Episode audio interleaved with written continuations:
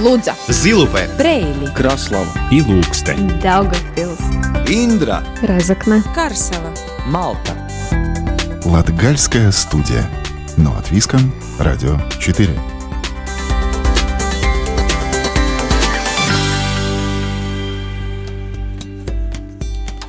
Добрый день, дорогие друзья! В эфире Латвийского радио 4 программа «Латгальская студия». У микрофона Сергей Кузнецов. Продолжаем рассказывать о нематериальном культурном наследии Латгалии. И сегодня гость программы – это мастер по изготовлению крыши щепы Оскар Межнекс из Амбельской волости Аугждавского края. А в репортаже узнаем, почему житель Резакнинского края Антон Ранцен восстанавливает придорожные круцификсы – Музыка из Латгалии и рубрика «Выходные остановки» так же, как и всегда, прозвучат в нашем эфире. Латгальская студия. Но от Виском. Радио 4.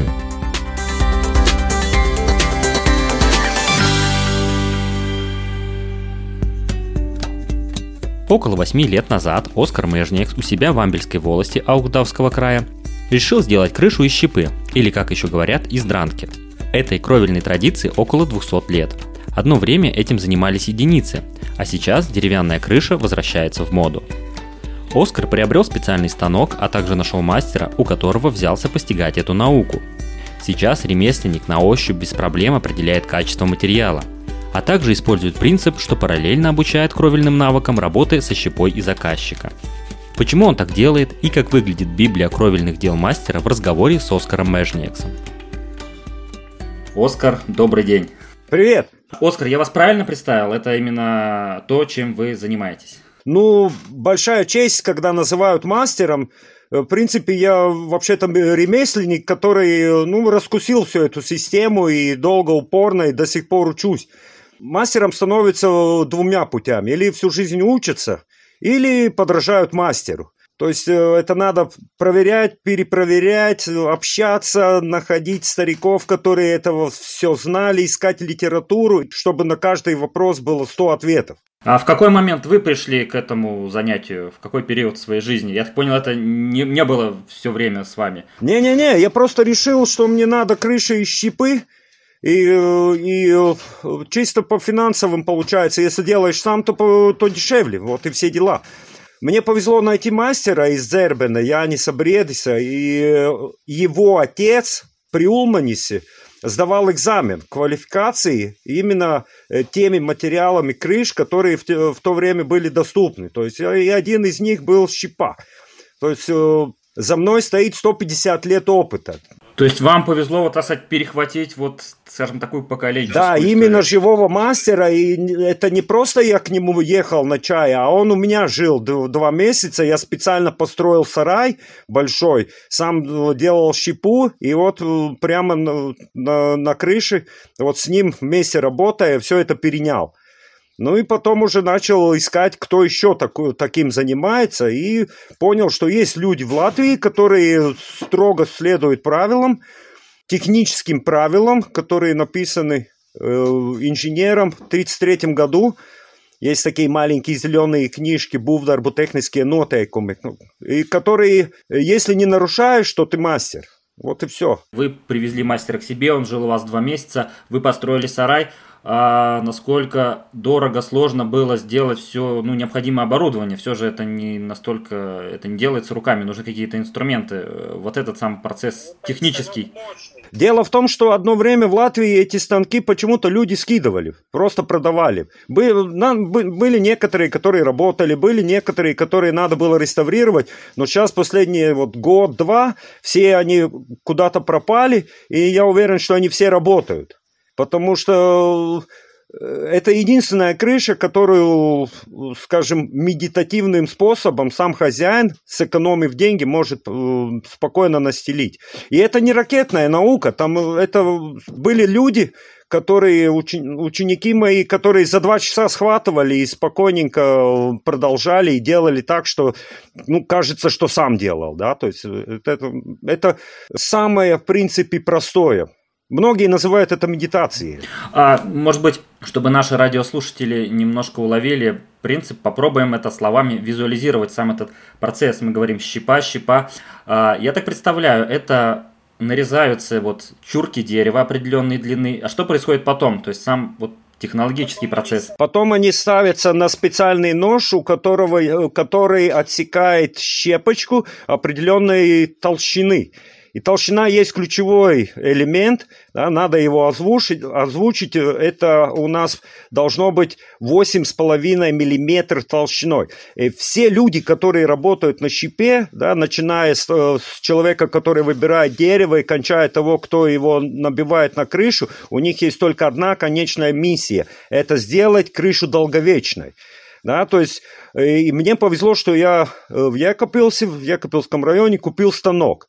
Сейчас, в принципе, те люди, у которых есть эти станки, да, фактически они э, печатают свои деньги. Каждая щепина что-то стоит, и спрос только растет. К сожалению, покупная способность народа не успевает. Теперь, чтобы понять, вот крыша и щипы, да, она вкладывается, это таким, оно, деревян, такими деревянными скатами, выглядит очень эффектно, я бы сказал, даже по-древнему. Я так понимаю, это одна из старых традиций, которая в какое-то время была забыта. А не очень она старая, потому что производить щепу можно было только тогда, когда появилась хорошая сталь для ножей. То есть, в принципе, она, ну, вот силы 200 лет, эта традиция. Но щепчатая крыша, если все параметры учесть, да, она может прослужить и 70 лет. То есть это все за каждый нюанс, э, который ты соблюдаешь, он просто добавляет годик, два, пять, пятнадцать э, к этой долговечности. Плюс еще должен быть обучен сам хозяин, который присмотрит за этой крышей. И если хозяин еще умеет ее настелить, то получается, что, во-первых, он экономит половину стоимости крыши, на что я и работаю. И, во-вторых, э, он всегда заметит, э, ну, поймает эту первую капельку, которая указывает, что крышу надо или менять, или подремонтировать. Я сам видел крышу 70 лет, щепчатую. А, ну вот в одном из наших там первых встреч, разговоров, э, вы как раз и говорили такой момент, что стараетесь также обучить заказчика. Насколько люди готовы, ну вот, идти действительно, или им проще, вот, я даю тебе деньги, ты вот мастер, ты делаешь крышу, остальное не мое дело. Я еще тут буду возиться с этим деревом что-то. Как люди вообще в целом реагируют, когда вы с таким предложением выступаете? Давайте я и тебе не только крышу делаю, но и научу. Ну, дело в том, что если крыша, например, будет стоить 3000, ты не хочешь сэкономить полторы? Нету такого занятого человека, который не хочет при себе оставить полторы штуки, так? То есть вы таким финансовым раскладом сразу вот такой Да, аргумент. сразу на тебе половина. Я тот идиот, который обучает себе конкурентов. И я обучил человек 200 и хозяев, и учеников, которые даже как бизнесом этим занимаются, я с ними никогда не встречался. То есть перезваниваюсь, да, но мы никогда на крыше не встретились. Вот. И кто даст больше, э, лучше гарантию выше, чем хозяин сам себе? То есть он себе ложит. Это уже его вещь, которую, за которой он будет присматривать. Так же, как и бензопила. Ему продали, он же присматривает. И все. А консультацию всегда можно и подъехать, и, и, и ну, то есть э, помочь, ну, там, скажем, если что-то непонятно. Были люди, которые выучились, со временем чуть-чуть подзабыли и вот что-то построили. Едешь туда, восстанавливаешь знания, люди заканчивают, сами радуются, вот я умею. Это ремесло. Куда он денется? Экономить хотят все. То есть есть такая тенденция, что людям это стало интересно, они это изучают, э, пробуют своими руками делать. Да, сейчас прямо ищут люди станки и не могут найти, потому что э, ну, я не уверен, что прям все так станки, знаешь, там щепу производят, но те, у которых есть, они уже из рук не выпускают. А приблизительно тоже, как выглядит это оборудование, вот, чтобы людям э, далеким от этого ремесла хоть как-то визуально представить? Это стол с поднятым ножом, который двигается вперед-назад, и если ты на него ложишь чурку, он снизу отсекает вот это, эту щепину э, определенной толщины. Ну, ножи, конечно, регулируются. И это вручную происходит, то есть вот это отщеп... отщепление? Ну, двигает нож. Нож снизу отсекает вот эту, эту толщину, которую ты, которую ты зарегулировал. Вот, и, скажем, э, ну, вот, как говорится, тот, кто собаку съел на этой щипе, да, то есть он уже щипу не мерит. Я могу взять в руки, да, многие могут взять в руки щепу и сказать 8,2. То есть они уже чувствуют десятые доли миллиметра. Ну и поскольку нет такого станка, который может там 8 миллиметров и 5 десятых э, миллиметра ну, отсечь, да, то, то принято среди мастеров, что между 8 и 9 миллиметрами считается толщина щепы нормально. Кстати, у меня есть домашний, домашний листок, где видиков полно, как это все делается с разных ракурсов. Оскар, как давно вы уже этим занимаетесь? Лет восемь где-то занимаюсь. А в какой момент вы поняли, что у вас, ну, у меня что-то получается? Я понял, когда люди, которые были собраны на, на мастер-класс, чисто по, по производству щипы, Э, сказали, что ну это уже экспорт. Вот тогда я немножко и расплакался, потому что сначала очень капризничал наш, э, ну, э, наш станочек, но оказалось там просто лезвие стерто. Угол поменялся. Mm, то есть надо было чуть-чуть там подточить, подправить, и все пошло. Да, да, да. Ну, поменять. То есть если очень кто-то хочет видеть, есть такой листок Skydo Meister класса Mozilla LV, можно посмотреть. И еще дело в том, что почему я обучаю э, хозяев ставить свою крышу, потому что, ну, я тоже не только щипой занимаюсь. У меня еще свое хозяйство, и еще охота, рыбалка, я тоже хочу побегать и друзей посетить, поэтому э, у меня, э, ну, кто будет работать в моем хозяйстве, да, те же дрова заготавливать, если я буду сидеть на крыше. Я не фабрика. Я могу помочь квадраты гнать, да, если хозяин не успевает или погода портится, такое возможно. Но, в принципе, я настаиваю на, на то, чтобы хозяин делал себе сам. И, во-вторых, еще есть условия, если у хозяина есть зять или сын, то он должен быть обучен. То есть эта традиция должна быть передана. Хотя бы собачья будка или какой маленький сарайчик, навесик он должен быть сделать. Я через года два-три обычно ну, посещаю таких людей, еду в гости и смотрю, как это э, передано дальше. А, Оскар, ну тогда, может быть, уже в заключении еще один такой вопрос. С одной стороны, люди очень стремятся вот к экологичности, это природные материалы, такие как дерево. А с другой стороны, они боятся, что дерево, это, несмотря на всю свою экологичность, он такой материал капризный, оно гниет, протекает, и страх перед ним используют уже какие-то современные материалы, там различные виды жести, и черепицы и так далее. В чем все же, скажем так, преимущество щипы деревянной крыши? Почему, э, судя по тому, есть тенденция, что очень ну, немало людей ищут э, варианты именно делать крышу своего дома именно из этого материала и именно таким образом? А, во-первых, щепчатая крыша – это есть последняя э, степень развития в эволюции деревянных крыш. Ничего другого из дерева не сделать. Ну, можно доски э, как-то чешуей сложить, но щипа это есть последнее, высшее. Все, его, его в Швеции мои ученики старались как-то модифицировать, сложить блоками целыми. Ну, ничего не получилось. В конечном итоге делали, как я учил. Вот. А во-вторых, если соблюсти все параметры, да, там параметров довольно много, то есть это угол э, крыши, во-первых, все параметры самой щепины, да, то есть э, несущая конструкция, то эта крыша, ну, фактически вечная. У меня даже есть, когда я начал, конечно, делал много ошибок, э, называемые плохие крыши, но у меня ни одна из них не протекает чисто тренировочные модели. И сейчас я уже, скажем, на каких-то поддончиках э, мастер-классы не делаю. То есть, если человеку нужна крыша, он строит каркас и прямо на своей крыше начинает учиться и заканчивает. Взяв первый раз э, в руки щепу, он уже мастер. Он уже не имеет права на ошибку. Потому что делает себе, чтобы его сосед не залаял. И чтобы мою репутацию не, не, не запятнать. То есть строго? Да, все строго, все серьезно. Оскар, большое спасибо за беседу. Еще раз напоминаю, сегодня мы разговаривали с Оскаром Межниксом, все же, я скажу, мастером по щепе.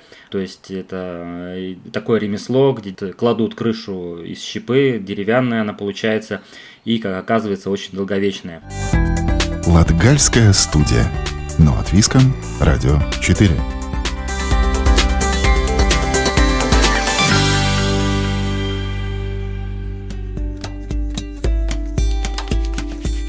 Частью культурно-исторического наследия Латгалии являются и объекты, связанные с религией. Когда-то в каждой деревне или на распутье дорог стояли распятия, пропавшие в советские времена и восстанавливаемые после приобретения Латвии независимости. Житель Резакнинского края Антон Ранцен, которому уже за 80, вот уже почти 30 лет, занимается восстановлением и изготовлением подобных круцификсов. А школьники Лузинской художественной школы имени Юриса Сойконца собирают информацию о круцификсах, установленных в крае. Все подробности в сюжете Ивиты Чиганы. Круцификсы – изображение распятого на кресте Христа – неотъемлемая часть латгальской культуры и важный элемент местного сакрального наследия. Вот уже более 30 лет восстановлением и изготовлением круцификсов Макаша на Хрезакненского края занимается Антон Ранцанс. Сейчас ему за 80, но возраст не помеха преподаванию резьбы по дереву в местной ремесленной школе и работе с деревом. Как истинный латгалец, Антон Рансанс считает, что круцификсы не только у сельских домов, но и зачастую просто на обочине дороги – это символ веры и духа латгальцев. Примерно когда было лет шесть-семь, но когда мать меня э, возила, провожала, вернее, на, на костел, ну, мимо ходили мы его в таких круцификсах потому что они, как правило, располагались на деревнях. В больших деревнях были даже два, два круцификса, а в маленьких по, по одной. Мастер резьбы по дереву признает, что им изготовленных круцификсов много, и даже он сам уже сбился со счета. За развитие сакральной деревянной скульптуры в 1996 году Антон Рансанс награжден орденом трех звезд. В свое время мастер занимался изучением истории появления круцификсов в Латгалии. Ну, реставрировал я фактически немного, но в основном делал новые, потому что э, ну, в нынешнее время, когда люди э, видят телевизор, смотрят кино, Э, им старые э, распятия уже кажутся некрасивыми. Так они и говорят, эти э, верующие люди. Ну вот был у нас такой старый, некрасивый, лучше сделаем новый. Лет 30-40 я делаю уже. Так, раньше это было по 5-6 в год, но сейчас это 1-2 в год получается. Это долгая работа? Это долго, трудоемкий процесс. Ну, э, раньше, э, когда делали эти большие кресты для круцификса, вернее, они делались из дубового дерева. А сам, так сказать, э, саму фигуру, распятие э, делают ну, из разных, где где ну, разного материала. Может быть, из березы, из ольхи, липы. Большинство из круцификсов Латгалии после уже известных событий 40-х годов были уничтожены. Как вспоминает Антон Ранцанс, в тогдашнем Резакненском районе удалось сохранить хотя бы часть распятий, установленных у домов. У придорожных распятий судьба была печальней этот бум распятий, ну, э, круцификсов, строительство круцификсов э, начался после, как я говорил, после 1961 года и продолжался фактически до революции. Вот. И почему этот, э, это большое развитие приобрело? Потому что людям после 1850 года э, в церквях ввели э, русскую, на католических церквях надо было молиться на русском языке. Ну, естественно, э, латгальцам это не нравилось, и они не, не, не захотели идти больше в церковь и ставили в деревне этот круцификс и приходили молиться туда. Вот сейчас понятно. Да, да. Вот это, это, это было, значит, протест против этой русификации. На 90-е годы прошлого века пришелся еще один бум восстановления круцификсов. Во время э, советской, советского времени это, ну, их уничтожили большинство. Но, конечно, остались и там, некоторые, скажем, в Розыкненском бывшем районе довольно много осталось, но в Лудзенском меньше, скажем, в Красловском и Даугавпилского совсем мало осталось. Был интерес восстанавливать это после того, как Латвия приобрела, приобрела э, независимость. В людях была надежда, что они э, возьмутся за ну, свои владения земельные, ну и ставили э, эти круцификсы у своих домов.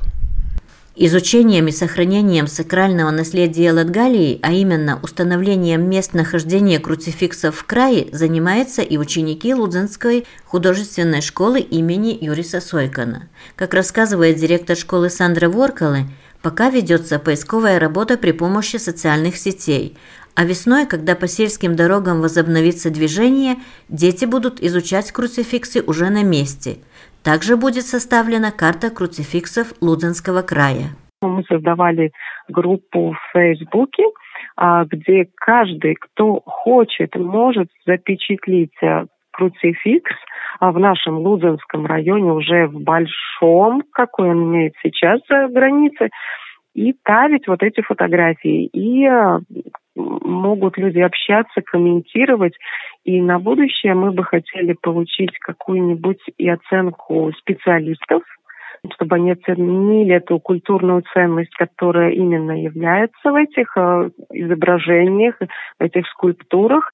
У нас сейчас уже где-то 20 круцификсов уже осознанно, но пока еще не отмечено на карте. Пока установлено, что в Латгалии самое большое количество круцификсов находится в Вабольской волости Аукшдаугавского края. Латгальская студия. Но от Виском. Радио 4.